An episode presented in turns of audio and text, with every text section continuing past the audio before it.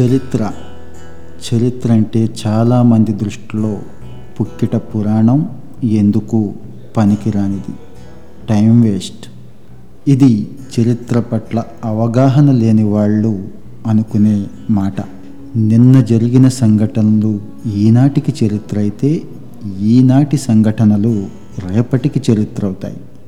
ఈ ప్రపంచాన్ని అర్థం చేసుకోవటానికి ముఖ్యంగా మనల్ని మనం అర్థం చేసుకోవటానికి గత చరిత్ర చాలా అవసరం. గత సంస్కృతి సాంప్రదాయాలు మన పూర్వీకులు నివసించిన విధానం చరిత్ర ద్వారా మాత్రమే తెలుస్తుంది. మార్పు మానవ సహజం అంటారు. మార్పు అనేది మనుషులకే కాదు చరిత్రకు ప్రధానంగా వర్తిస్తుంది. యుగాలుగా తరాలుగా మనిషి పరిస్థితులు ఎలా మార్పు చెందాయో చరిత్ర మాత్రమే చెప్పగలదు. ఈనాటి సమాజాన్ని పరిస్థితుల్ని చక్కగా అర్థం చేసుకోవటానికి కావలసిన ఉపకరణాలని చక్కటి ఆధారాలని చరిత్ర మాత్రమే అందించగలదు. ఈ రోజున మనం రేపు మన వారసులు గొప్పగా బతకాలనుకుంటే నిన్న బతికిన వాళ్ళు ఎలా బతికారు అనేది చరిత్ర చెప్తుంది.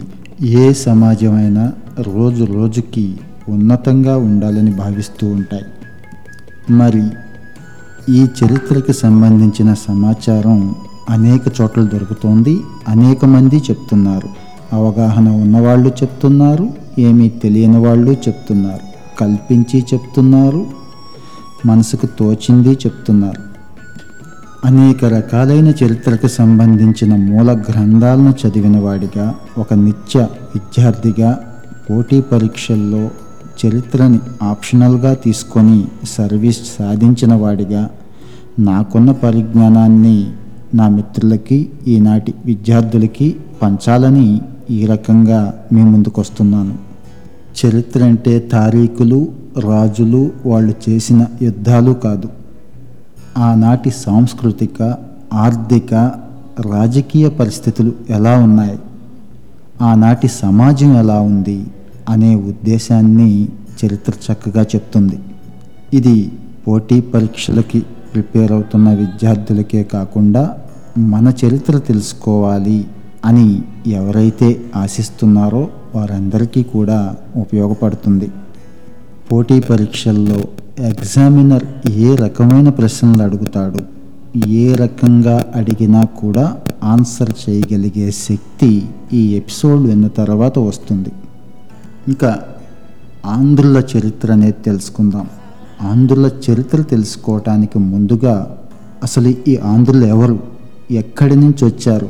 వీళ్ళని ఆంధ్రులు అని ఎందుకు అంటున్నారు ఎవరెవరు వీళ్ళని ఆయా గ్రంథాల్లో కానీ ఆయా సందర్భాల్లో కానీ పేర్కొన్నారు అనేది చూద్దాం. ఆంధ్రులకి ఒక ప్రత్యేక గుర్తింపు తీసుకొచ్చిన వాళ్ళు శాతవాహనులు. ఈ శాతవాహనులు ఎవరో చూద్దాం. వారి ప్రత్యేకత ఏంటో తెలుసుకుందాం. దానికంటే ముందుగా ఆంధ్ర అనే శబ్దం ఎక్కడి నుంచి వచ్చిందో తెలుసుకుందాం. ఇప్పుడు మనం మాట్లాడుకునేది ప్రాచీన ఆంధ్రదేశం గురించి. అంటే ఇప్పుడున్న ఆంధ్రప్రదేశ్ తెలంగాణ కాదు. ఆనాడు ఒరిస్సాలో కొంత భాగం అటు మహారాష్ట్ర ఇటు కర్ణాటక ఈ ప్రాంతాలన్నీ కలుపుకొని ఆంధ్రదేశంగా ఉండేవి ఈరోజు మనం మ్యాప్లో చూపించినట్లుగా గిరిగీసుకొని ఖచ్చితమైన భౌగోళిక స్వరూపాన్ని ఆనాటికి నిర్దేశించలేం. ఆంధ్రులు అనేవారు భారతదేశంలో క్రీస్తు పూర్వం నాటికే ఉన్న అత్యంత ప్రాచీనమైన తెగల్లో ఒక తెగ. ఈ ఆంధ్రులు అనే తెగ దక్షిణ భారతదేశంలో నివసిస్తున్నారని క్రీస్తు పూర్వం వెయ్యి నాటికి అంటే క్రీస్తు పుట్టడానికి వెయ్యి సంవత్సరాలకు ముందే ఆంధ్రులనే తెగ దక్షిణ భారతదేశ ప్రాంతంలో నివసిస్తుంది అని బ్రాహ్మణాల్లో ఒకటైనటువంటి ఐతరేయ బ్రాహ్మణం చెప్తోంది. ఇదే ఐతరేయ బ్రాహ్మణం ఇంకో కథ కూడా చెప్తుంది. విశ్వామిత్రుడు సునస్సేపుడు అనే వాడిని దత్తత తీసుకోవాలనుకుంటాడు. ఆ దత్తత తమకు అంగీకారయోగ్యం కాదని విరమించుకోవాలని కొడుకులంతా పట్టుపడితే ఆ పట్టుపట్టిన యాభై మంది కొడుకుల్ని కూడా బహిష్కరిస్తాడు. ఈ రకంగా విశ్వామిత్రుడి చేత బ్రాహ్మణ వర్గం నుంచి బహిష్కరించబడిన ఈ యాభై మంది కుమారులే తదనంతర కాలంలో ఆంధ్ర రాష్ట్రంలో నివసించారని వీరినే పుండ్రులు సవరులు పులిందులు మూతిబ్బులు అని కూడా పిలిచారు. మరో కథలో అయితే ఈ ఆంధ్రులు మహాభారత యుద్ధంలో పాండవులకు వ్యతిరేకంగా కౌరవుల పక్షాన నిలిచి పోరాడారని కౌరవులకు మద్దతిచ్చారని చెప్తోంది. మహాభారత కాలంలో ధర్మరాజు చేపట్టిన రాజస్వీయ యాగంలో భాగంగా ధర్మరాజు సోదరుడైన సహదేవుడు ఈ ఆంధ్రజాతిని ఓడించాడని మరో కథ చెప్తోంది. అయితే ఇవన్నీ పురాణాల్లో ఉన్న కథలు మాత్రమే. రకరకాలైన పురాణాల్లో వచ్చిన విశ్లేషణల ఆధారంగానే ఇవి చెప్తున్నారు. శాస్త్రీయ ఆధారాలైతే ఏమీ లేవు. చరిత్ర ఎప్పుడూ కూడా శాస్త్రీయ ఆధారాల మీద మాత్రమే నిర్మితమవుతుంది. శాస్త్రీయ ఆధారాల మీద నిర్మితమైన చరిత్రనే మనం కూడా అసలైన చరిత్రగా భావించాలి. మరి ఆంధ్రుల చారిత్రక యుగం ఎప్పటి నుంచి ప్రారంభమైంది? అంటే మౌర్య యుగానికి మునుపే. అంటే మౌర్యుల కంటే కూడా ఆంధ్రులు అనేవాళ్ళు గొప్ప చరిత్రను కలిగి ఉన్నారు. ఆనాటికే వీరు బలంగా ఉన్నారు అని తెలుస్తోంది. ఈ ఆంధ్రులు ఆంధ్ర రాష్ట్రం కొంతకాలం పాటు మౌర్యుల పరిపాలనలో ఉంది. దీనికి చారిత్రకమైన ఆధారం కూడా ఉంది. కర్నూలు జిల్లా ఎర్రగుడి అనే ప్రాంతంలో జరిపిన తవ్వకాల్లో అశోక మహారాజు చేయించిన శాసనం ఒకటి బయటపడింది. దీని ఆధారంగా ఆనాడు ఆంధ్ర ప్రాంతం అశోకుడి పరిపాలనలో ఉన్నట్లుగా భావించాలి. మరో ప్రధానమైన చారిత్రక ఆధారం ఇండికా అనే పుస్తకం. మెగస్తనీస్ అనే గ్రీకు రాయబారి ఈ పుస్తకాన్ని రచించాడు. ఈ మెగస్తనీస్ అనే ఆయన చంద్రగుప్త మౌర్యుని ఆస్థానంలో ఉండేవాడు.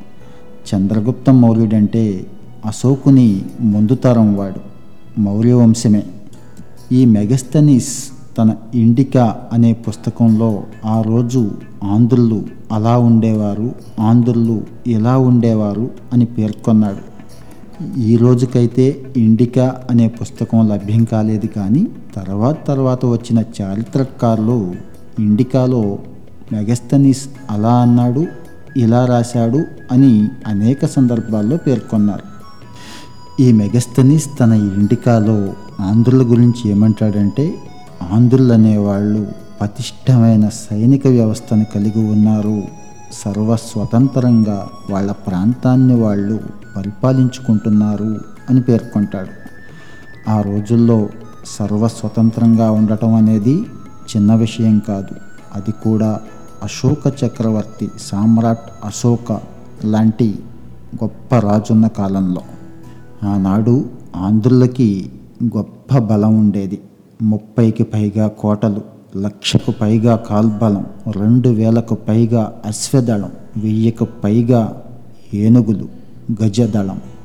ఇంత గొప్ప సైనిక వ్యవస్థ ఉంది కాబట్టే అశోకుడు కూడా ఈ ప్రాంతంతో స్నేహంగా ఉన్నాడు. తన సామ్రాజ్యంలోకి ఈ ప్రాంతం వచ్చినా కూడా స్వతంత్రంగా పరిపాలించుకునే అవకాశం ఆంధ్రులకు ఇచ్చాడు మత్స్య వాయు పురాణాల్లో ఆంధ్రుల గురించి ఆంధ్రుల పౌరుషాన్ని గురించి మరో గొప్ప కథ ఉంది.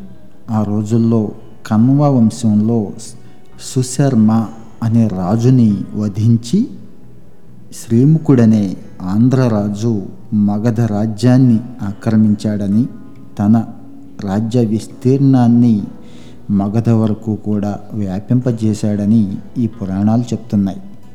ఈ శ్రీముఖుణ్ణి సిముకుడు అని కూడా అనేక చారిత్రక ఆధారాల్లో పేర్కొంటూ ఉంటారు. మరి ఈ సిముకుడికి ఎందుకంత ప్రాముఖ్యత ఉంది అంటే మొదటి ఆంధ్ర రాజులైన శాతవాహనుల్లో ప్రథముడి ఈయన శాతవాహన వంశ స్థాపకుడి ఈయన ఆంధ్ర జాతి పౌరుషాన్ని చాటుతూ ధరణి కోట కేంద్రంగా పరిపాలన చేస్తూ ఉజ్వలంగా మహోన్నతంగా వందల సంవత్సరాల పాటు ఆంధ్ర రాష్ట్రాన్ని పరిపాలించిన ప్రథమ వంశీయులైన శాతవాహనుల వంశస్థాపకుడు ఆది పురుషుడు అయిన సిముఖుడే ఈ శ్రీముఖుడు. శాతవాహనులు వారి పరిపాలన రాజ్య విస్తృతి గురించి మరిన్ని వివరాలు తరువాతి ఎపిసోడ్లో తెలుసుకుందాం.